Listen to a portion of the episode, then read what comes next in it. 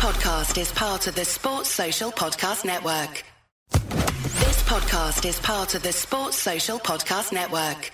This podcast is part of the Sports Social Podcast Network. This podcast is part of the Sports Social Podcast Network.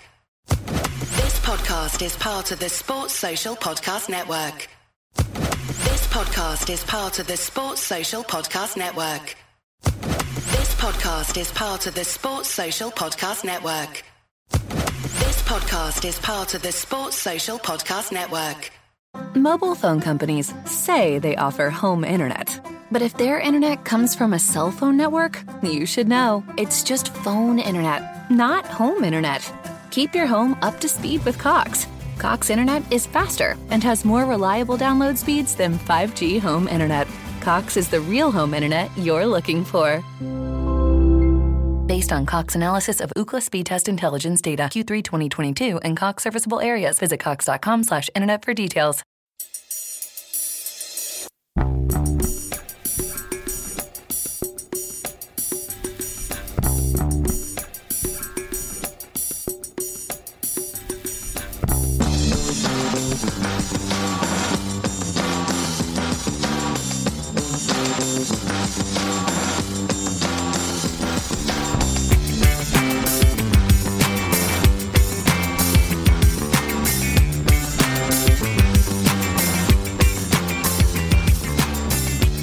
Good afternoon, everyone. Welcome back to the Axon Bulletin. It is Tuesday afternoon. It's another Tuesday after another Celtic victory. Um, Patrick's thirty-six games unbeaten in the league under Ange Postecoglou. It's less than ten days now to go until the Champions League draw. I've just found out the, the, the ticket price for anybody that's maybe not caught that news there. That's just come out. The the package is one hundred twenty-nine pounds for season ticket holders, which I think works out at forty-three quid a game. Um, so if you're a season ticket holder, check that out. And it's all go in the transfer market. That is our ticker tape headline. We see the name there. Sead Hakšabanović in, Chris Jullien out. The Ange revolution continues. We'll get right into it with our ticker tape. First, please, if you're on the comments, get into them. Please fire in your questions. Anything else you want to maybe say, and we'll get them up. We'll be talking about transfers. I'm sure we'll touch on the game at the weekend against Hearts, and we'll look forward to the game at Tannadice next week. I'm sure we can also spend a bit of time on St Mirren with their thirty quid voluntary ticket scheme, and you might even want to touch on Robbie Nielsen's disappointment at Kevin Clancy's refereeing performance. If there's anything else we can get into, please do let us know in the comments. Patrick, Sead Hakšabanović, let's go to him first. Um, update earlier on from Football Scotland, Mark Hendry, who tweeted just before twelve o'clock saying that he was in Glasgow. Um, Celtic hope to tie the deal up this week, and he has been in London, uh, I think, the past week, round about the weekend, but things have moved very, very quickly. We heard what Ange said on Sunday. We know he doesn't usually talk about players. This one looks all but done, but we're always a wee bit worried to say anything too much before we see them in green and white hoops, as we've learned that lesson with David Turnbull before. Yes, absolutely. And thankfully we got him over the line eventually. Um, but, you know, it's it's always a good sign when a manager's willing to address a player. Um, when he's asked about him in the press, it obviously means there's something to it. The manager's obviously quite confident it will happen. Obviously, it's not done till it's done, um, as we've seen with David Turnbull. But, um, you know, I'm just looking at what you've retweeted here. You know, I think he was in London. I think he came on either Sunday or Monday. He's in Glasgow now, and Celtic are turning their, their attention to get Ajeti out the door, which is just, it's all good news really, isn't it? Um, I'll be honest, I don't know a lot about the player, not even seen the YouTube highlights, but, you know, we seem to have got it wrapped up quite quickly. Um, the team that he's at, he seemed to be gutted to be losing him, and, you know, if Ange trusts him as a person and, and as a player, then, you know, hopefully he's at least a promising signing, if not a first-team starter. Yeah, it was interesting at the weekend. I, I caught up with Daniel Kristoffersson, who broke the, the story. He's a Swedish journalist based in Stockholm, and he, he gave me the kind of lowdown on uh, Hakšabanović, and he, you know, he spoke about this player that had came through the ranks in Sweden. Sweden were really disappointed that he, he chose to, to play for Montenegro over Sweden. He was born um, a Swedish player. Um, he'd played right through, I think, up until under twenty-ones for the national team, then opted for, for Montenegro. So that actually has changed the, the Swedish F A's approach to the way that they bring players through and the, the chances that they basically get. He's one of the guys that, that stopped that. He's had, I think, three different teams uh, over in, in Sweden before it, he merited that move out to Kazan. He obviously got his big move to the Premier League, but he was too young at the time. I think he was only nineteen or so when he moved to West Ham. Didn't really make a breakthrough there. I think he only made one competitive start um, for, for the Hammers. So, yeah, he, he sees this as a, a deal that, that fits. He said he's a player that is hungry. He has a desire to get better. He wants to improve. He wants to play European football. And also, Patrick asked him about Jordan Larsson, who was a name that we'd spoken about on the podcast. Um, and he actually said that he believes he's got more qualities than Jordan Larsson as a player, which I found really, really interesting. And he still thinks that he can develop. So it all sounds very good. And, you know, I, I want to kind of go back to Chris Sutton's article um, from the Record on Saturday, which I thought was really interesting. I like to read Big Chris's stuff. And he'd said that Celtic are no longer in the position where Brendan Rodgers was at in January twenty nineteen, where he says, you know, we've got a million wingers and we signed Mari and Schved. This signing also seems to me as if it's got a bit of succession planning in it. Would you agree with that? Yeah, definitely. You know, we've... We've probably got three wingers there now that we're rotating constantly, three wingers that are good enough to get in the team, um, and that obviously being Jota, Maeda and Abada. And then, you know, in a, in a, a second level underneath that, you've got guys like Forrest who can come in, and then you've got Mikey Johnson and stuff as well. So, I mean, we've got plenty of wingers, it's just about their quality, um, and obviously succession planning. You know, Jota's probably someone we're looking to get a fee for. Um Maeda's, he's not too old, but he's not too young either. You know, he's not one of these promising youngsters. Um, Abada, a bit of a promising youngster, but then there's always murmurs of us uh, potentially selling him. I think Newcastle was the club a few months ago. So, uh, if we can bring this player in and he can sort of break into the team this season, you know, you know, you sort of dread it, but the day that Ange leaves, this is a guy who might still be here, who might be hitting top form just as Ange is walking out the door. Um, so... Yeah, you, you need to buy these guys, you need to buy these assets. They're, you know, next summer you can sell a player, bring two in, the following summer you can sell a player, bring two in, keep the model going. Um, and, you know, if uh, the you know the Swedish journalist you spoke to thinks he could be that, then that's perfect for Celtic. Yeah, Daniel Kristoffersson was very um, complimentary of him, and he said basically when the interest came, he dropped everything and he wanted to move right away. So he's definitely keen on it, and um, hopefully we can get that one over the line. Just get into some of these comments here. Michael McDonald's came in to say a happy birthday to Sean Ryder, who is sixty today. He didn't think he would make it, and he's saying afternoon to both of us. Just to remind you, Michael, if you haven't already, A State of Mind do have an audience with the Happy Mondays man um, on the eighteenth of November at the Barras Art and Design uh, place down the Barras down in Glasgow. So I think tickets are still on sale for that, so if you haven't already checked it out, please do. Um, what's the reported fee is a question here. From everything I've read and from what I know, Patrick, I think we're going to get him in a bit of a cheap deal. I don't know if you read what Ruben Kazan's uh, chief uh, executive said last week, but I think the club are really struggling at this point in time due to all the sanctions placed upon them. Um, they need money, and, and Celtic aren't going to be paying anywhere near, I think, the six million euros Euros that Ruben Kazan had paid uh, for the player, and he was out at Djurgårdens on loan there, and um, there was potential for him to go back to To, to your gardens, but you know, uh, from everything that Daniel Kristoffersson spoke to me about, that the player wanted to play Champions League football and he believed that he was too good now for the Swedish League, so it's an interesting one to see. Um, Brown Warrior, usual Tuesday contributors, came in here to see he seems very right footed for a left sided player. Apparently, he can play across the front line, so plenty back up and attack if true. Patrick, that is going to be something that's going to be a real benefit. We know he can play on both sides of the wing and as an attacking midfielder. And just as I say that, Lawrence Conley joins us there. Lawrence, good afternoon. We're talking Sead Hakšabanović. Looks as if he's going to happen. Just talking there about his flexibility. He can play on both wings and an attacking midfielder. He seems very much in the Ange Postecoglou mould. Yeah, listen, a bit of competition for Matt O'Riley in that attacking role, isn't it? Attacking midfield. It's good to have options. It makes us flexible on the pitch, you know, uh, and we're getting a, a decent price. Another player, I mean, Jens has looked good since he came in. You know, he did, didn't have a great season last season, but, you know, perhaps it's another player's career that Ange can improve, hopefully. Yeah, and he's still young to, to improve him, twenty-three years of age, there's still plenty in the tank there. And also it could be one of these ones that looks at Celtic as a possible stepping stone. Obviously he's had that move to the Premier League, it's not worked out.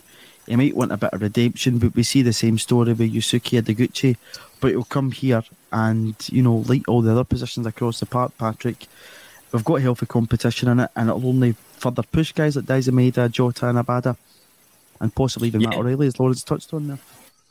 Yeah, I mean, I, I think Ange said, you know, during the summer and early this season, you need to constantly keep mo- moving, and that's why we brought, um, well, it's why we're bringing everyone to the club, really. Um, you know, to constantly keep players, you know, on their toes, adapting. You know, the coaching staff is changing all the time, the squad's changing all the time. There's no, there's never really any nailed down positions. You know, we've seen a lot of the top players, Kyogo, Jota, you know, McGregor, Carter, Vickers. You've seen these guys keep their place in the team, but there's other guys who come in and out, and it's, it just goes to show that the no, no, no one's position is ever safe. You know, you need to keep on adapting, improving, and sticking with Ange's system if you want to keep your place in, in the Celtic team these days. And, uh, you know, Hakšabanović, he wants to come here to play Champions League football. You know, if you're being realistic, unless we get a really favourable draw, we're probably only be only going to be playing six games in the Champions League. And he's just coming in, you know, I think two weeks before the first match day, so he'll need to really hit the ground running if he wants to play, you know, two or three games. Um, because, you know, Uh, Jota and Maeda, they've sort of made that position their own. I mean, they'll need to stay on their toes as well, but it looks hard to dislodge them you know, you know, Abada looks a very promising player, and he's been kept out of the team. So competition for places is really, really high at the moment, and it's a great thing for Celtic, but it obviously uh, poses a challenge for Hakšabanović. Yeah, it does, and due to the fact he's not played a lot of football yet, I don't know what his pre-season's been like. Um, I know he did return to, I think he's been in Sweden much like Jordan Larsson was before he got that move to, to Schalke, so he's probably been training himself, but it will take me a bit of time to get up to speed too, so, you know, probably not going to be anywhere near fit to, to, to play match day one in the Champions League, but, but we'll just wait and see in that one. Um, but, but Lawrence, you know, with the Champions League, we've got the League Cup next uh, Wednesday, uh, our, our first game in that against Ross County. Celtic's going to be competing in four competitions, and it is imperative that we have a big squad to do that. And again, I think this guy just adds, adds a real good bit of versatility to your, your team that you've maybe not got too much around the park. We know that maybe a guy like Abada can play on the right-hand side and go through the middle, but with, with Hakšabanović, you get a completely different um, prospect here. Yeah, definitely need the flexibility. Be interested to see what he, he brings, how, how close he is to starting, you know, when he gets he, his minutes. Uh, what does it do for Jamesy Forrest? You, you, you know, uh, he's probably further on the fringe with, with, with this signing, but yeah, it's, it's welcome to get an attacking player. I thought we lacked a wee bit of a spark at the weekend, it, albeit we didn't get it first year, you know, kind of. That was really comfortable against Hearts, but we could have done just maybe a bit of freshen up, and we'll talk about it post-match. Maybe O'Riley does need a bit of competition for his attacking midfield position. Yeah, but people think, you know, Tom Rodgick, who I think has been linked most recently with a move to, to Everton, I wouldn't wish that in a poor soul. Um, you know, since the pattern, maybe people say we've not re- replaced a player in that, even though O'Riley looks like he's ready-made re- replacement, but obviously towards the end of that season we had a bit of depth in, in that position that you do have that, um, but it will be interesting. You know, I, I think James Forrest, Patrick, I know he's not been flavour of the month with yourself for a, a while now. Lawrence talks about him being in the fringes here. It probably does make him even more on the fringes with a guy like Sead Hakšabanović coming in.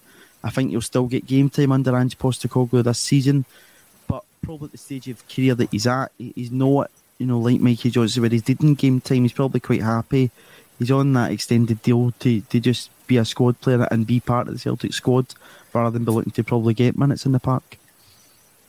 Yeah, I, I, you know, I think he'll know himself, his position. I'm sure Ange would have made it clear to him, you know, under Ange he's never really been a starter. Um, I don't think he started three or four games in a row. You know, he came off the bench twice and scored twice, you know, in that League Cup semi-final against St Johnstone. And then, oh no, that's wrong. Uh, he started Livingston away, didn't he? Aye, he's got the winner, aye. But uh, yeah, and uh, Livingston in March. Livingston, and he got his aye. Aye, because I thought he came on and scored, but he started. Um, aye, I'm sure he knows himself. You know, he's thirty-one. Um, you know, com- in comparison to thirty-one, we've got three young wingers. Um, and then you've obviously got Mikey Johnson coming through. Um, so he knows that he'll be getting game time. He came on against Kilmarnock, of course. And, uh, you know, he's he's played a lot of games for Celtic. He scored a lot of goals. And, um, yeah, he, he's got what he's wanted. He's got a three-year deal, uh, three years left in his deal. Probably on less money, but I'm sure, you know, it will still be a, a handsome wage. And, um, yeah, I mean, James Forrest will definitely get games. It's just I, the days of him starting regularly under Rodgers and Lennon, I, I think those days are gone. Yeah, but listen, it's uh, it's one to keep an eye on. You don't know what can happen with injuries and, and whatnot. He's still there. He's still a part of the squad. But, Lawrence, would you also... I agree with that, but with James Forrest, that he probably knows that he's placed within the squad and he's just happy to contribute, probably much like James McCarthy at this point in time. Yeah, could be. I mean, James Forrest, modern day legend, you know, scoring debut against Motherwell off the bench, you know, he's done just about everything at Celtic. Yeah. One man club, uh, he's no desire to leave. I think he's happy just to be there, yeah, and contribute when he can. You know, he's reliable, he's got experience, we'll probably need that throughout the season. But when you play a lot of games, he will feature at times for Celtic, no doubt about it.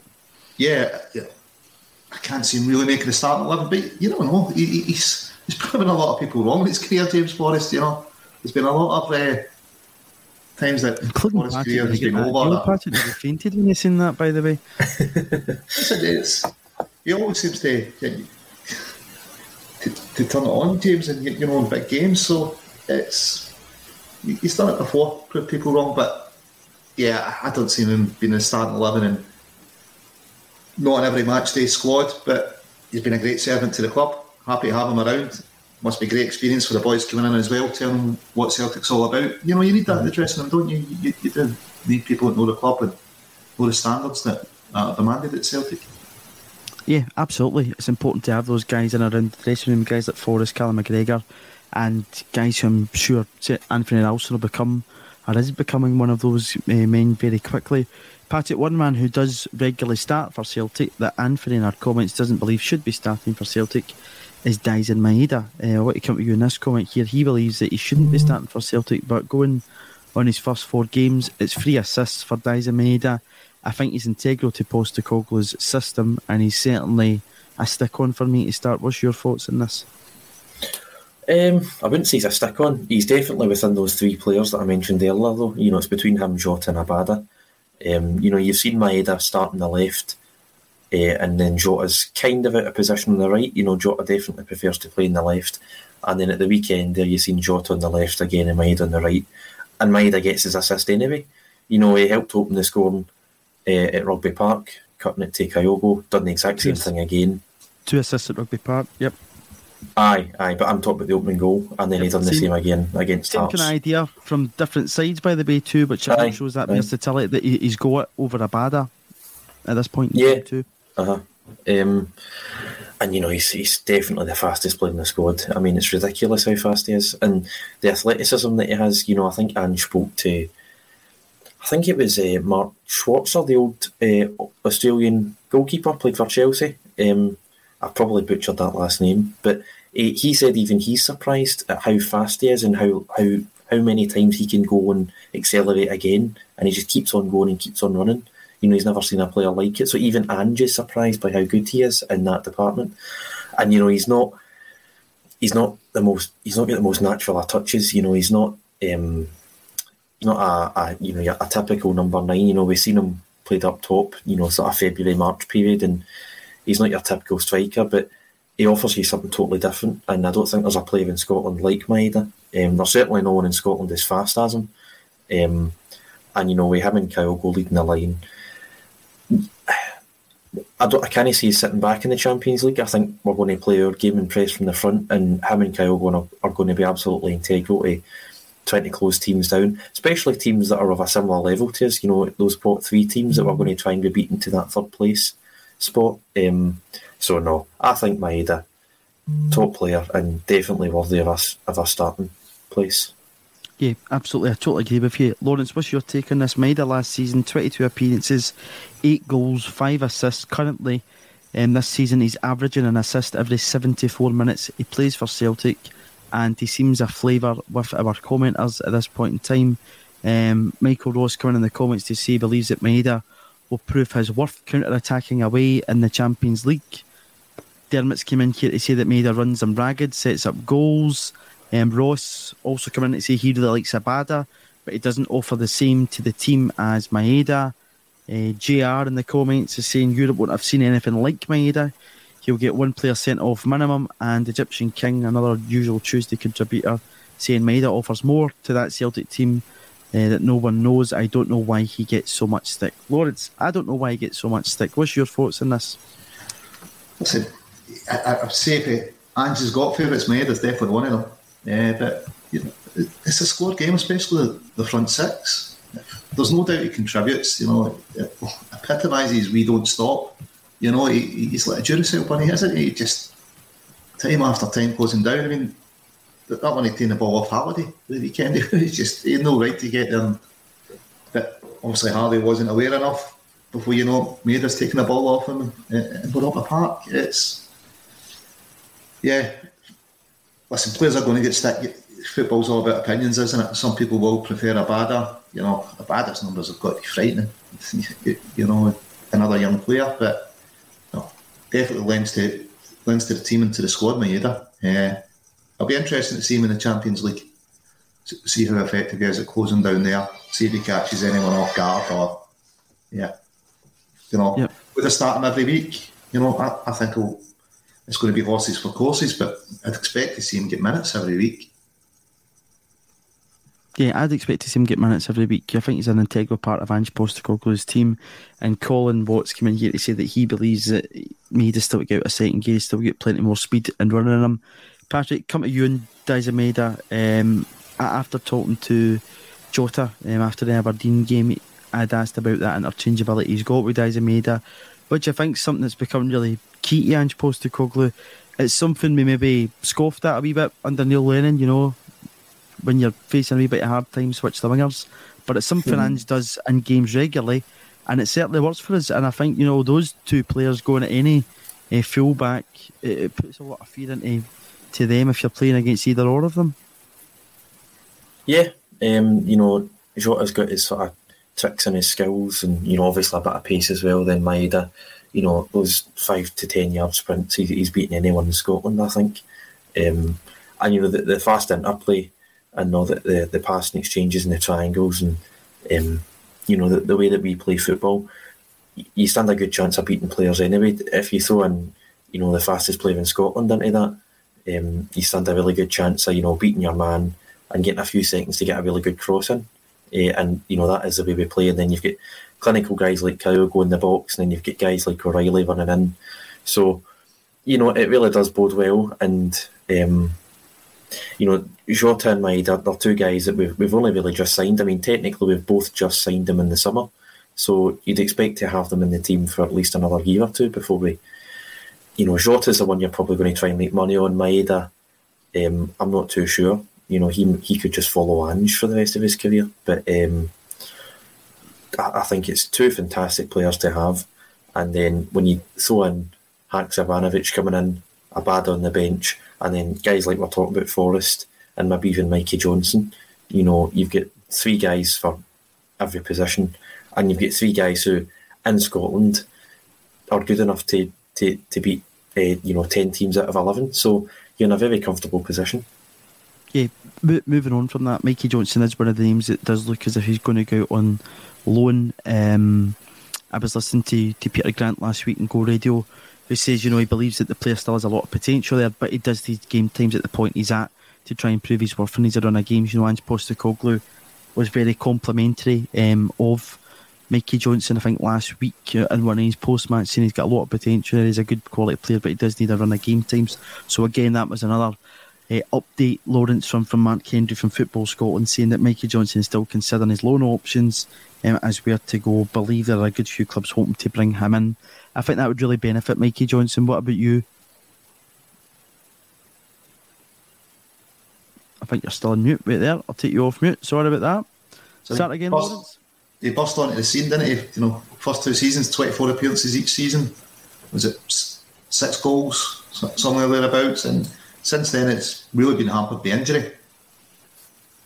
He's going to need to play. Number one, we need to know if he's going to be be able to avoid injury and, and get kind of, you know, to that, even if it's twenty-five games a season mark, if he's going to be able to deliver that and deliver on his promise, because, you know, he's an exciting player.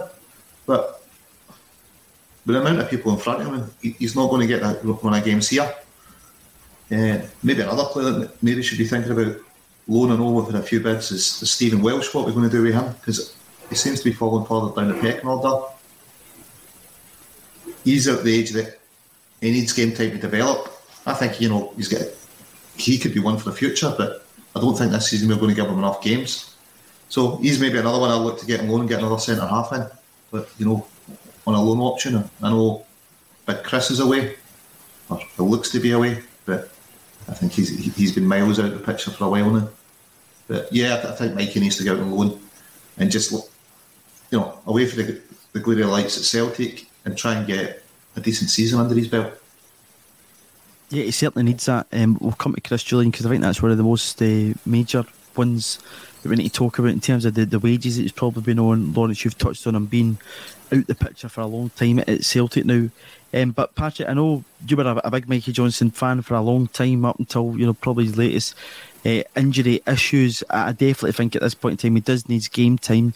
And although I would be, you know, in favour of what Lawrence is saying about Stephen Welsh needing game time, I think for the UEFA Champions League squad, he's going to need to be one of these ones that we need to have in there. Um, and I don't think Celtic will be making a, a centre-half a priority. So I do think that Stephen Welsh will, will get some game time throughout the season. We definitely need cover in there. Um, I know Lawrence is saying it's not a case of shipping Welsh out and not bringing in cover. He would like to see, you know, us get cover in that position. But I think for, for certainly Mikey Johnson, who's a wee bit older than Stephen Welsh, at this point in time, we need to see him go out and have a full season. And then it gives Ange Postecoglou that option that he might be able to bring him back. Um, we've seen guys like Ryan Christie, Christopher Ayer. There's a list of, of Celtic players who have went out, whether it's in Scotland or elsewhere, did well, came back and made their, their place in the Celtic starting eleven. Johnson's never really had that run of games, and potentially as time goes on, um, getting Mikey Johnson out on a loan deal might, you know, improve his chances of getting into that Celtic first team possibly next year. Yeah, definitely. Um, you know, I think there's a lot of problems with Mikey Johnson. He, you know, he's he's not quite as physical as maybe you'd want him to be. Um, I think his decision making is quite poor. I think he, he's quite naturally gifted. I think he's get. Uh, I think he's a, he can be a brilliant footballer at times. It's just decision making isn't quite there. You know, I think he's probably overthinking things. I mind he was one on one with the keeper against um, Real Betis, and he squares it instead of having a shot, because, you know, he's just trying to do the right thing all the time, and he just needs to, I don't know, be himself, I suppose. Um, he, he got a little bit of a run this season. You know, he played a few games in December, played a few games in February, and then I think it was that Scottish Cup game against Wraith. Um, You know, I think he'd done himself an injury, and that was him for the season. Um, but I think, you know, I think we're all in agreement. You know, the guy needs game time. He needs to play a full season. Um, he got a few games towards the end of Brendan Rodgers' you know, sort of stint as manager. Uh, when Lennon first came in, he was playing for him a wee bit, and then Neil Lennon comes in, he doesn't really get another game. Um, so I think alone could definitely do the world a good, um, because it's hard to see where he gets a regular game for Celtic without becoming, you know, the reincarnation of Lionel Messi. And uh, I think he needs to bulk up anyway. And in a totally new environment, I think, you know, you never know how players can react to that. I think it'd be good for him. No, not at all. And I think, you know, Mikey Johnson's probably one of these guys that's a bit of a confidence player too, and, and needs that run of games. Uh, Lawrence Brown Waters came in here in the comments to say that he thinks that Ange believes he has the ability. Certainly his comments Um, would suggest so, but probably needs a run of games to prove himself. He believes that Hibs would be a good fit for him uh, and loan. Would you rather see a player like Mikey Johnson stay within Scotland um, and go to a team like Hibs, or would you maybe rather see, I know that the Belgian league gets suggested as a possible destination for him, would you maybe think it's a better idea to get him out into a European league? I think it's the type of team. I think he needs to play in an attacking team that's going to get plenty of the ball. You know, it'd be good if he stayed in Scotland and uh, you know, it can hurt our rivals as well, because he's definitely got a goal on him. He's a dangerous player. But yeah, it's about get number one, get minutes and the type of team. It's got to be an attacking team that's got plenty of the ball, because that's what we want, want to see from Mikey. That's the, if he's going to do it and he does it there, he'd be coming back to a similar situation here. So whether it's Scotland or Belgium wouldn't really bother me. It's, you know, if it's Scotland, you'd want somebody that's going to be going for top six, that's got an attacking brand of football. If it's Belgium, again, you, you, you want him going to a manager that believes in attacking style of football, playing in a team that's that plays that attacking style and is challenging, that's got a bit of pressure on them. Uh, there's no point in him going to, I think, staying in, the, in Scotland, going to, I don't know, a Kilmarnock or a St Mirren or a Ross County. I, I don't think that... Don't send him to Kelly. He's not that bad. Yeah. You know, it's like, was it you and Henderson we put you to Ross County? That was a weird move, wasn't it? You know? Yeah, it was a strange oh. one. Yeah. Yeah, so there, there'd be no point kind of doing something like that again. Yeah, so whether it's here or abroad, I think Mike has got to think where he's going to be happy and, and, and how it's going to benefit his football. Because moving abroad's a big step for anyone, isn't it? You know, I don't know, maybe he's a homebird. If he could get Hibs, yeah, I think that'd be a brilliant fit for him. You know, he might learn some tricks off McGeady, who knows? Yeah, Aidan McGeady, who's a lot more competent than his uh, fellow Sky Sports pundits at the weekend. Patty, obviously Martin Boyle's going back there. From what I watched on Sunday, uh, Saturday, sorry, Hibs, uh, apart from Martin Boyle, I think majority of the team didn't actually know as if they looked like what they were doing um, up until the opposition, but down to nine men. But that, that would be an interesting one. Hibs seem to have a, a flurry of wingers, and at this point in time, I've yet to see too much from Hibs that would suggest they maybe have a good season. So I don't know if it'd be another, you know, style of football or, you know, playing in somewhere like Belgium or wherever would maybe suit Mikey Johnson to, to go to. Um, it'd be quite an interesting one to see, but he's certainly one who I think... Mobile phone companies say they offer home internet. But if their internet comes from a cell phone network, you should know. It's just phone internet, not home internet. Keep your home up to speed with Cox. Cox internet is faster and has more reliable download speeds than five G home internet. Cox is the real home internet you're looking for. Based on Cox analysis of Ookla speed test intelligence data, Q three twenty twenty-two and Cox serviceable areas. Visit cox.com slash internet for details.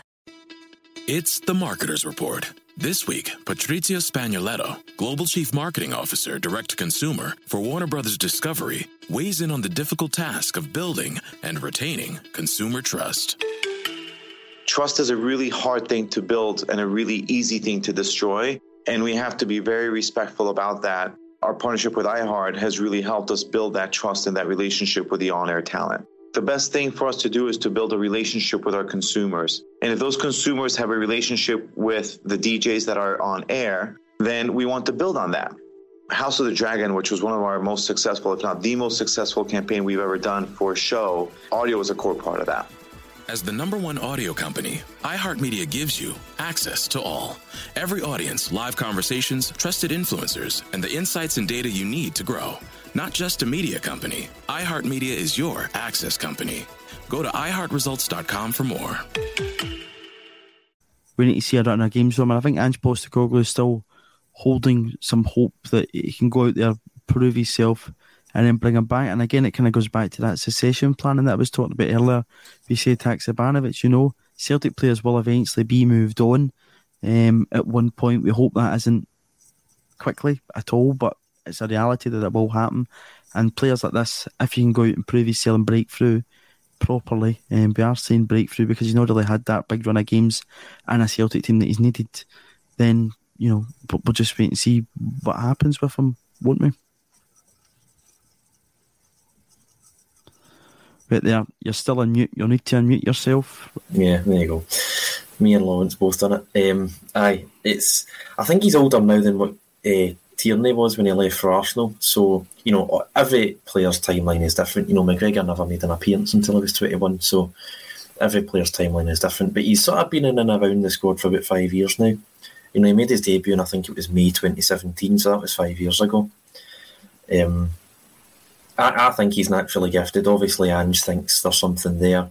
It's just a matter of, a, you know, staying injury-free and, and having the right attitude and applying yourself. And, you know, I, I don't think, you know, I, I could be making this up, but I don't think Mikey's too keen alone. I think he'd rather stay at Celtic, but you know, he's not going to get the game time here, and he needs to just apply himself el- elsewhere, and then hopefully can can challenge for a place next season.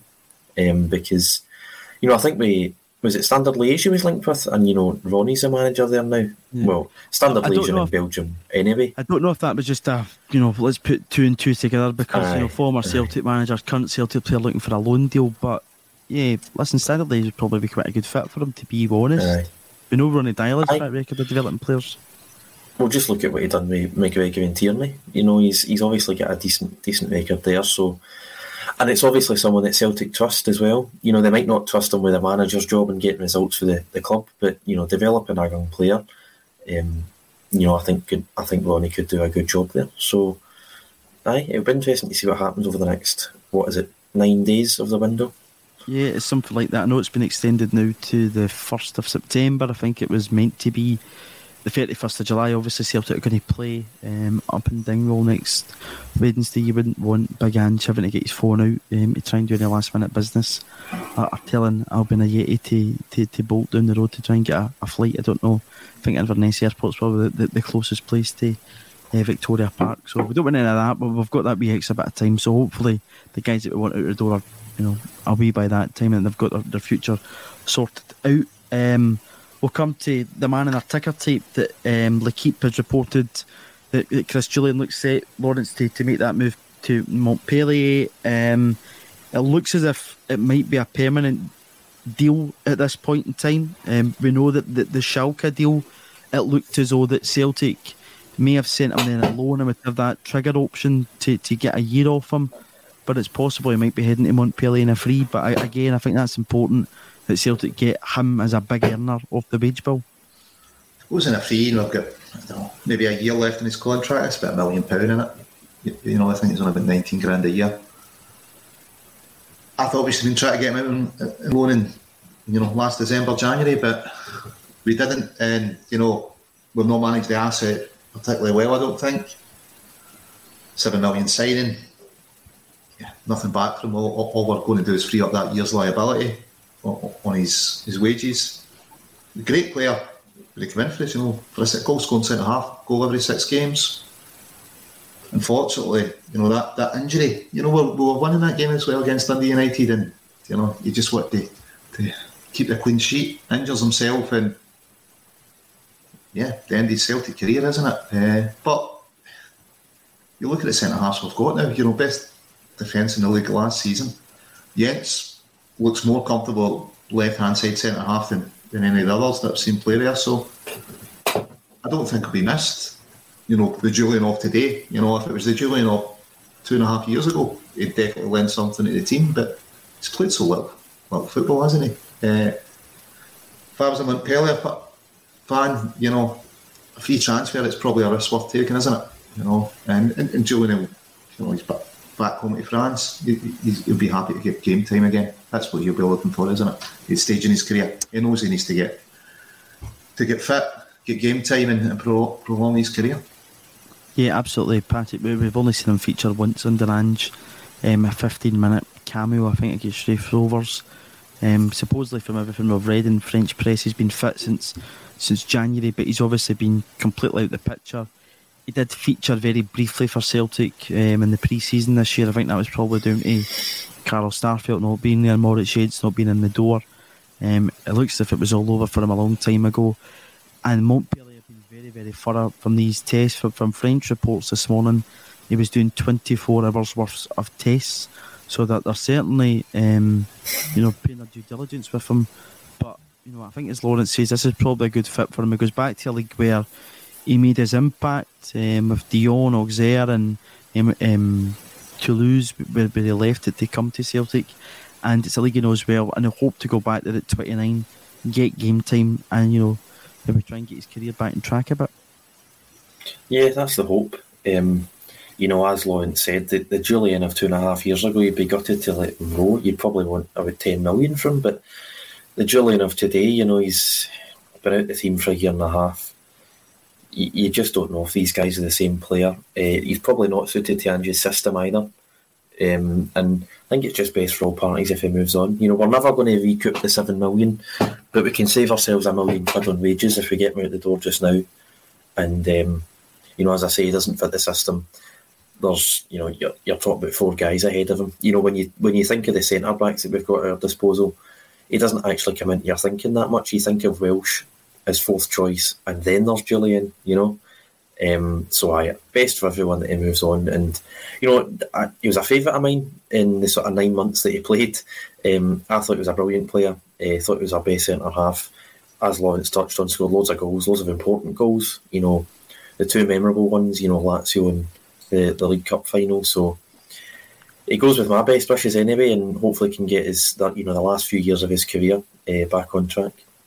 Yeah, absolutely. Um, just to, to pick up on Frank's comments in here, Jullien is in loan. I'm just going by L'Équipe today on page five. It made quite a big deal out of the transfer to Montpellier. They're even saying that if he does get the green light this week, it might feature uh, for them at the weekend. But it did kind of make the suggestion that there'll be absolutely no transfer fee payable. So he might just end up going there, I think, on a permanent deal. I read that in, in two separate French outlets today. I don't know how, what the deal is actually going to look like, um, but I think either way, it would just be good to get the, the wages um, off the list. I don't think getting asked here if Celtic actually triggered the option. I think the option uh, with Chris Jullien was actually going to get triggered when he got that move. So it just depends at this point in time. Um, it may be the case that the clubs just aren't willing to take him and Celtic want him shifted out the door. And I imagine, you know, Lawrence, you said about nineteen grand, he might be in upwards of that. You know, it's seven million quid going in the door. So um, I think it's just important that he moves on. For the, for the benefit of himself, again at twenty-nine, you know, he wants to play football. It's not going to happen for him at Celtic at this point in time. It's unfortunate circumstances that that's happened to him with, and um, it gives us some extra money to hopefully play with. Uh, another one, uh, Lawrence, and I'll come to you on this, is Albin Ajeti, who again this update this morning said that once Hakšabanović joined this week, Celtic will turn their attention to shipping Albin Ajeti out the door. Um, and they are prioritising an exit for Albin Ajeti to leave the club. Um, he's basically working out at five hundred fifty grand a goal that he's scored, which I don't think is great value for money, but again, at five million quid that we paid for him, we're just going to need to, you know, cut our losses here and let him go probably, aren't we? Yeah, I mean, he obviously made his name at Ball, didn't really do anything at West Ham. Yeah. Their dubious transfer policy that time came in fairly late, didn't he? And yeah, it's not worked for him. I, I don't think he's the type of striker that would suit Ange's system. Albeit, you know, last season, done well away against Betis. He's not going to displace Kyogo or Giakoumakis. You know, it's a lot of money to pay out on a third-choice striker, especially one that doesn't really fit the system. You know, even with Ajeti going and Hakšabanović coming in, I'd maybe, I'd maybe still like another striker in, you know, just uh, kind of belts and braces. Because at, at times last year we had both Kyogo and Giakoumakis injured. Yeah, move Ajeti out, maybe look at another striker. I don't think, you know, we're, we're done yet. There's, you know, what is it, eight days left? So I don't think we're done. Yeah. Hakšabanović comes in, we've been linked with a couple of players, but yeah, I'd like to see another striker come in as well. Yeah, it's it's one that I think Ange might not be too fussed about Patrick, because I think he's got complete trust in, in Jaco and Kyogo. We know that Abada can't play through the middle. You spoke earlier about Maeda, even been used as a number nine um, at a point last season, although I don't think he was best suited to that position. Um, if we do get Hakšabanović in, it looks as though our uh, link was the the boy from Hajduk Split, uh, Yanni Antisov, is that how you say his name? Um, from Hajduk Split. We know that Celtic have been paying attention to their to their games. Um, what what would you make of that? Do you think that's a position that Celtic really do need a player in? I know a lot of people spoken about getting a tough kind of tough ball playing number six in. Um. I don't know. I think he's what is he twenty-two or something? And he, you know, he's, I don't think he's actually in the Hajduk Split first team. Um, so it's a really interesting one. Uh, you know, I think he, at some point or another, we've all felt like we need a sort of Wanyama type player in there. You know, there's even talk of Wanyama himself coming back. Um, I'm not sure how a player like that fits into Ange's system. Um, you know, certainly in uh, European games and, you know, bigger games against better opponents, I think you could definitely do with a player like that. But week to week, I'm not sure a player like that is much use, um, especially when you've already got guys. You, I mean, you've got so many guys in that position. You know, you've got James McCarthy, um, uh, you've got Idiguchi, and Callum McGregor sort of plays that role most weeks. You know, he, he's not the, the physical sort of defensive type, but he plays in that position. Um, and obviously you've got a bunch of youngsters. You know, we've mentioned Scott Robertson in the past. So, and then Aaron Moy came in, he can play anywhere in the midfield. So I think it's certainly one for the future. Um, you know, if there's a good player available for the right price, then definitely sign him. You know, that's just how the model works. But I'm not sure we need a twenty-two-year-old uh, Hajduk Split bench warmer. Um, but, you know, I could be proven wrong. You never know. Yeah, uh, Tanasov's only played, I think, one time, uh, once for, for North Macedonia too. So even though, you know, he was, he came out as this, you know, North Macedonian international, he only played once for the the the, the, the national team. Obviously, they had a very successful uh, Euros last season, um, but but one to keep your eye on. You know, I, again, I think that there's within the press certainly that there isn't a, a lot of intel knowledge in what Celtic are doing until deals have progressed, you know, further down the line, or, or they're getting any information off other clubs. Everything seems to be very much contained contained within the, the, the building. Lawrence, do you think, I know you've said there about a, a striker, I only expect after uh, Hakšabanović comes in that, that Celtic will likely only sign one or if not any players. What would be your priority position if there is going to be a second signing coming in? I think we're probably in a lot better situation, or definitely in a lot better position position we were last season.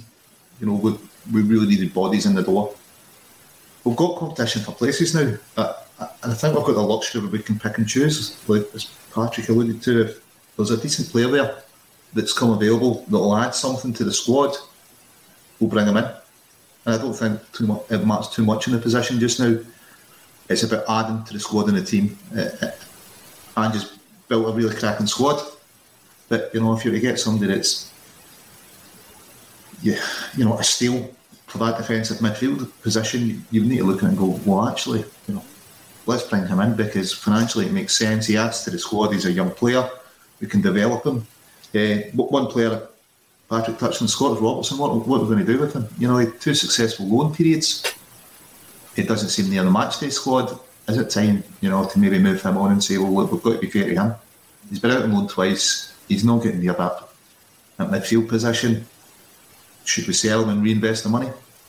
You know, let him yeah. develop his career. I like him as a player, but he just doesn't seem to be near, near the squad now. Yeah, he's not even featured in the back of a matchday programme, so he's definitely completely out of the picture. So again, for him, as we spoke earlier about Jullien, um, and even Ajeti too, for their own good, they need to move on and get out the door, and it will free up uh, money, Patrick. In terms of, back to what we were talking about earlier, with succession planning, is that something that Celtic should be thinking about this summer even? Because, you know, come January, after the World Cup, Champions League, uh, group stages, if mental money is offered for players, would Celtic then be daft at that point to turn it down and maybe look towards, you know, reinvesting into the squad, maybe hopefully, we really hope getting into either a Champions League, which might be a bit of a long stretch, or, or most definitely Europa League. And that's why it's important that, that the planning's set at this point in time now, where that if any player is to, to leave the club, you do have that back up there, and you're not in a position that Lawrence spoke about, where you're absolutely desperate to get bodies in and you're just getting players in for the sake of it. Yeah, I think, you know, the position we're in just now, you know, it's just, I think Ange actually spoke about this. It was um, he was talking to Sky, I think it was the day of John Hughes' funeral. Um He says, you know, the club are always in the market. Um, they're never, you know, that's it, we're done. If there's a good player becomes available for the right price, we're going to sign him. And I think that's what this uh, Hajduk Split boy is all about. You know, it's not something that we need as a squad. It's for a case of, you know, we think this player's quite promising, and for this price, we're willing to, you know, take a risk, take a gamble. Um, and I think that's what these signings are about, because there's not any particular part of the squad where you think, oh, well, we need work. But at the same time, you know, if an asset becomes available for a, a price lower than what you value them at, you, you sign them. Um, and um, I've forgotten what I was saying there. Uh, who were we talking about? You were, you were talking Scott about Robertson. Athletes. You were aye, talking about athletes there. And, and then in January, if a team comes in with silly money, I think you just have to sell. You know, if someone comes in with twenty-five million for Maeda, I think you just have to sell and just, you know, bite the bullet and try your best to replace him, because, you know, money like that, you know, I don't think that will happen, to be fair. Um, but, you know, if money like that comes in, you can't really turn it down, because I think what our biggest ever turnover was one hundred five million or something under Brendan Rodgers. So if someone comes in with twenty-five percent of that for one player, just got to take it.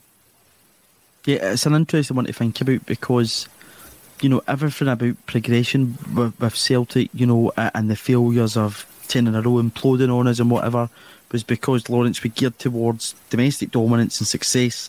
Now you get into the Champions League, you've had that guaranteed pot of money. We've went out and we've spent a bit of it. Um, you know, when did Celtic ever sign two players in one window for six million a piece each? Not very often. But we've seen that. But to progress and continue to do better and not enter these cycles where, you know, you're out the Champions League for five years, you need to have plans in place that you can move forward. And that's the point that I think Celtic are back at just now, that we need to learn from the mistakes of the past and continue to move on. And if you say, you know, a, a player comes up that you think, you know, could be potential for a year's time or whatever, and you're getting them at a good price, now might be the time to get it, because we know the market will change in the next week. Yeah, uh, listen, if, it, if there's something that's value for money, grab it, you know, if it's if it's improving our squad. But the, go back to kind of ten in a row season, that's when we, we changed our transfer approach then. We didn't sell players when we promised them we'd sell them. We ended up with unhappy players. Players we lost money on, was it fourteen million? And in charm, you know, so that's the time we, we changed it. I think we need to face where we are. You know, we've got a model that means we're a selling club, and, and that's the promise to a lot of players. Come here, put yourself in the shop window, get a big move. You've got a cham- chance of Champions League football. You'll win trophies. You know, we're right next door to the, to, to England. You know, a lot of players have ambitions to play there and, and get the crazy wages. So, yeah. What's changed this season is we bought players early, didn't we? You know, we didn't wait to to the last minute to get players in. So, yeah, Michael Nicholson and, and Ange and Tosh, they seem to be identifying players and doing deals quickly before the press really get get a sniff of it. So, yeah, if this young boy at Hajduk Split, if Ange thinks he's going to add, add something to the squad and it's good value, I've no doubt that, that Michael will back him in that, especially, you know, Julien's out the door, that saves some money. If we can move on to Yeti, there's a few other French players. I think Scott Scott Robertson, I like him as a player, but it just doesn't seem to be in Ange's plans. These are guys that, you know, could free up a few million for us to reinvest, and if we if we can uncover someone, you know, what was it, did we pay nine hundred thousand for Wanyama? You know, if we can spend something like that again and, and turn it at twelve million in a few seasons, ideal. Yeah, absolutely. Um, it's just about getting the right fit. And again, you know that Ange Postecoglou is sporting about this. We're not saying bring players in for the sake of it. He's sporting about getting the right players in, the right mentality of players. And that's what we want to do. Patty, I'm going to come to you in this comment from J R, who had asked, why did does Ange get backed? But he believes that Ronnie Dyer and Brendan Rodgers or Neil Lennon didn't um, communicate with the board problem. Do you think this is a, a new era that we're possibly seeing at, at Celtic, when we're starting to do things like grown-ups in terms of, you know, we've got a manager that pretty much has full control, I would say, at this point in time, which I think's proved to be beneficial for Celtic in the past twenty or so years. If you think about Martin O'Neill, Brendan in that first season, when a manager's got full control, it seems to work. You've also got a supportive C E O in Michael Nicholson, who seems to have a very good relationship with the manager, and you've brought Mark Lawwell in. Um, do you think that what Celtic have eventually learned from the mistakes of the past? Um, well, I'm not sure how true that is, really, that comment, because I think Rodgers and Lennon were backed, uh, in my opinion, anyway. And, you know, this is the first time, you know, in years that we've actually had a net spend, because last, last year, you know, I think we sold ten and brought in twelve, and we actually made money, because, you know, I think Edward went for something like seventeen, Ayer went for thirteen, uh, we get two and a half for Christie, and then, you know, there's a few smaller fees in there, but, you know, that's thirty million pounds. And then you get, you know, you get gate money, you get Europa League money. You know, we made a, we made a profit. We broke our uh, transfer record under Rodgers. You know, we signed guys like Sinclair for three million pounds um, from Aston Villa. Um, I think Encham was something like four and a half from Man City. Um, obviously, you've got Edward. Um, so I think we spent money there under Rodgers, obviously, with Lennon, seven Jullien, five Ajeti, five Barkas. Just because they weren't that successful doesn't mean he wasn't backed, you know.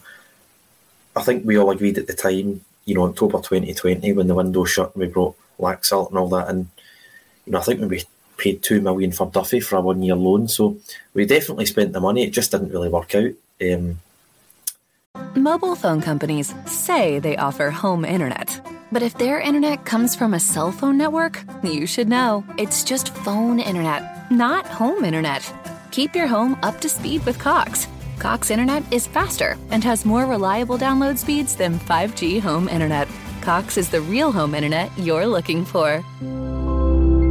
Based on Cox analysis of Ookla speed test intelligence data, Q three twenty twenty-two and Cox serviceable areas. Visit cox.com slash internet for details. This week on The Marketer's Report, Patrizio Spagnoletto, Global Chief Marketing Officer, Direct-to-Consumer for Warner Brothers Discovery, weighs in on building trust. Trust is a really hard thing to build and a really easy thing to destroy, and we have to be very respectful about that. Our partnership with iHeart has really helped us build that trust and that relationship with the on-air talent. As the number one audio company, iHeartMedia gives you access to all. Every audience, live conversations, trusted influencers, and the data you need to grow. Go to i heart results dot com for more.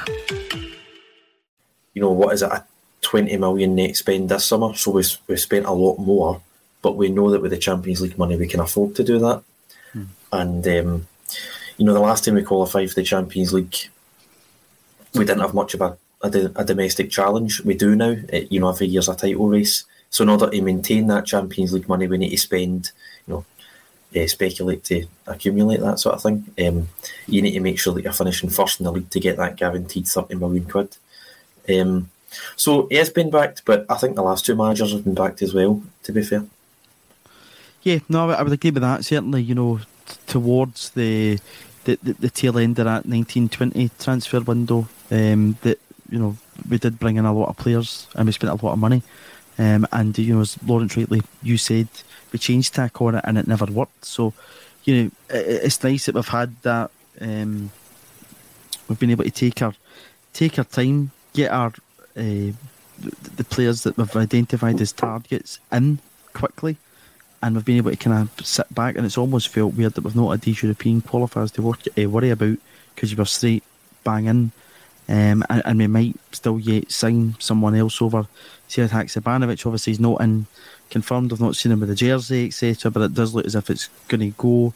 Um, just to update you here from Mark Hendry on Football Scotland, being looked at my phone just in case there's any movement with Jullien. He's said that there is a few bites for Ajeti, but nothing concrete yet. So there is definitely interest in him, which is positive um, in terms of freeing up wages. Um, just to kind of look towards Tannadice on Sunday, Lawrence, we, we faced Dundee United as they are in a bit of a rut. You, you could say results have not been going well for, for Jack Ross um, at this point in time. Do you think we're facing him at a good time? Or would you expect a tough old game as you usually do? And do you think maybe playing a team that's not expected to win the game, it might uh, it might benefit Dundee United and they can just really go for it and raise their game to, to play the champions? Listen, they, they need a result. You know, I think another loss or two, Jack Ross might be heading for the door. It's it's early doors. It depends on how much these players are bought in for them, but I, I think they'll be fighting for it. I think they're probably more dangerous at, at this point when they're desperate for a result than, you know, if it was just normal, because they're not really expected to take anything from us, you know, and a lot of the players might just accept that. But now the slider on, they really need the result now. And uh, do I think they'll get it? No. And, you know, I fully expect us to go up there and win by two or three. But, uh, yeah, I expect them to have a go and make a fight of it. But, you know, time will tell. It's it's been a bit of a weird one for United. You know, initially a good result in Europe, then absolutely hammered. You know, and I've just had bad results since. So, yeah, uh, it's about three points now. You know, it, it's early doors. You know, there's thirty-four games left. We're two points clear. We just need to keep kind of beat Ross County first. Uh, I suppose it's the main one, isn't it? Uh, and then looked at Tannadice. But and Ross County is going to be a difficult game. You're going to watch stay in the cup, aren't you? That's it. Uh, yeah. Does it make a difference to us the way Ange's got us playing, whether United are, are on a good run or a bad run? Probably not. You know, the squad's that much more superior to them. Uh, it, it's about getting the three points, avoiding injury. Uh, you know, and, and I don't feel we've got our first gear yet. I, I, I'd maybe like them to give us a bit of challenge of the game to, to kind of kickstart the team a bit before the Champions League. Yeah, no, I think that's a fair enough. Uh, yeah. We, we are looking at it. I mean, I think Patrick and Sunday, both of us were at the game. You, you could tell that, that Celtic really weren't out of first gear. I think at times until we got that goal, it was a bit sticky. The game never really got going. Hearts did well in just breaking up play. They didn't want Celtic to play at all. It's how they end up finishing the game with, with nine men in the park due to constant fouls, which which Robbie Nielsen thinks that fouls now translate into yellow cards, of course, and whatnot. Um, so. Yeah, I think as Lawrence says there, you know, whatever, whether Dundee United were coming into this off the back of putting Sead Hakšabanović out the, the the Conference League qualifying and, uh, you know, beating Hearts or whatever, I don't think it would make much difference. Celtic would still go there, play their game. That's the focus. But I think this week is going to be, well, it's actually six days, is going to be really, really interesting. And going to Tannadice, up to Dingwall in the League Cup, then at home to, to Rangers in the, the Derby game. And I think that will be the first kind of marker as to where Celtic's at this season, and then of course you play your first Champions League game after that. Yeah, it's an incredible run of games. You know, I think this is this will be our last midweek off um, until well until the, the international break. But while domestic football's going on, it's probably until February, February or March. Um, you know, this the schedule's that hectic. Um, you know, we've got really big test after after big test. You know. I expect us to win the derby. You know, we'll talk about that next Tuesday, to be fair. Um, I expect us to win it. Uh, but, you know, it, it will be a tough game. And then, you know, the, the following Tuesday or Wednesday, you don't know if you're going to be home or away. You don't know if you're going to be playing, you know, you could be playing Sporting Lisbon or Real Madrid. You know, two, you know, it's going to be a tough game either way. But what, how tough it is, we don't know yet. Um The expectation can be very different. But it's going to be, I think the, the Champions League takes us right up to the World Cup, I believe.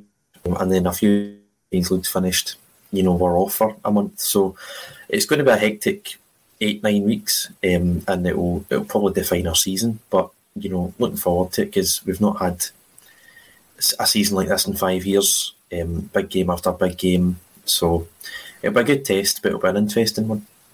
It will be a good test, and it will definitely be an interesting one. Lawrence, do you think there'll be any kind of shake-up going into the, the, the game at, at Tannadice? Ange's been, you know, fairly um, reliable with his team selection so far going into it. I think maybe the only one you might see coming out to start might be Reo Hatate for me. What's your thoughts on that?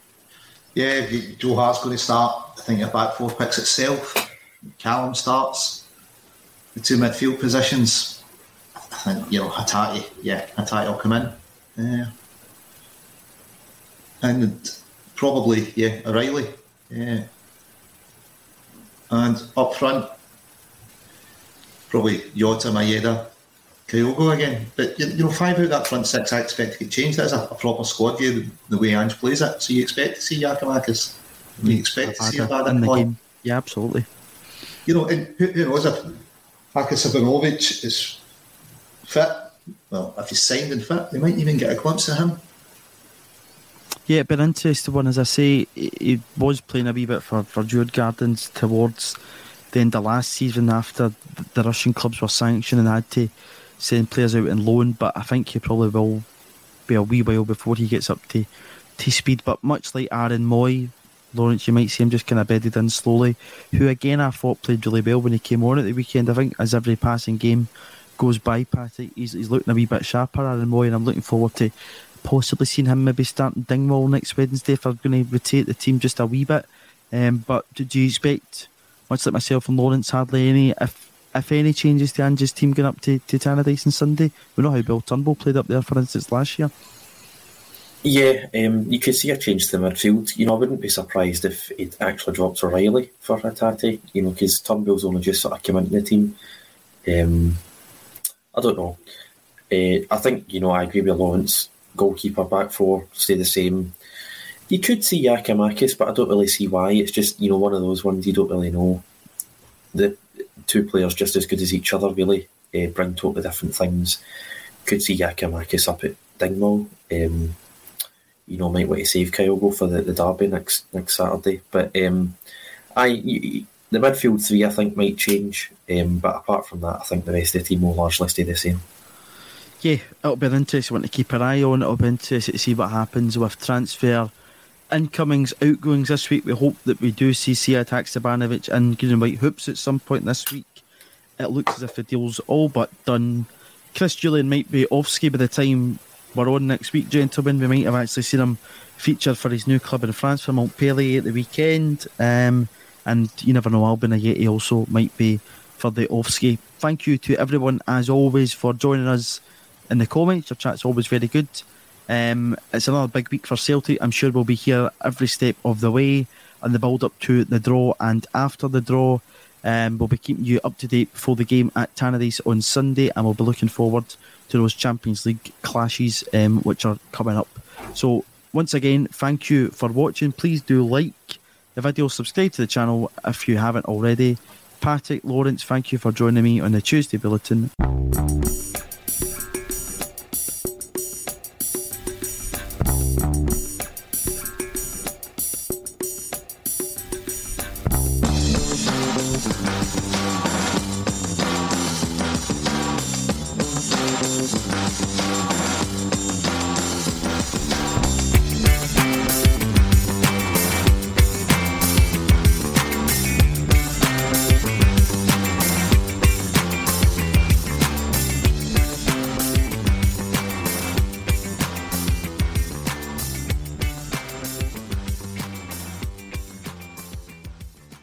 Message and data rates may apply. Guys, got hair loss? I know what you're thinking. Should I shave my head, comb it over, wear a hat? Just stop. This isn't nineteen seventy. Keep your hair and your confidence, because Bosley, America's number one hair restoration experts, can give you your real hair back permanently. Check them out today, because they're giving away an absolutely free information kit and a free gift card to anyone that texts EASY to two oh three two oh three. Dude, you don't have to look like your dad, because this isn't your dad's hair loss treatment. People all over the country trust Bosley because they're ahead of the curve. They use the latest technology to give you your real hair back. And the best part? Bosley's permanent solution is protected by the Bosley Guarantee. Let Bosley show you for free how awesome your hair could look with an absolutely free information kit and a gift card for two hundred fifty dollars off. Text EASY to two oh three two oh three. That's B A S. Y to two oh three two oh three.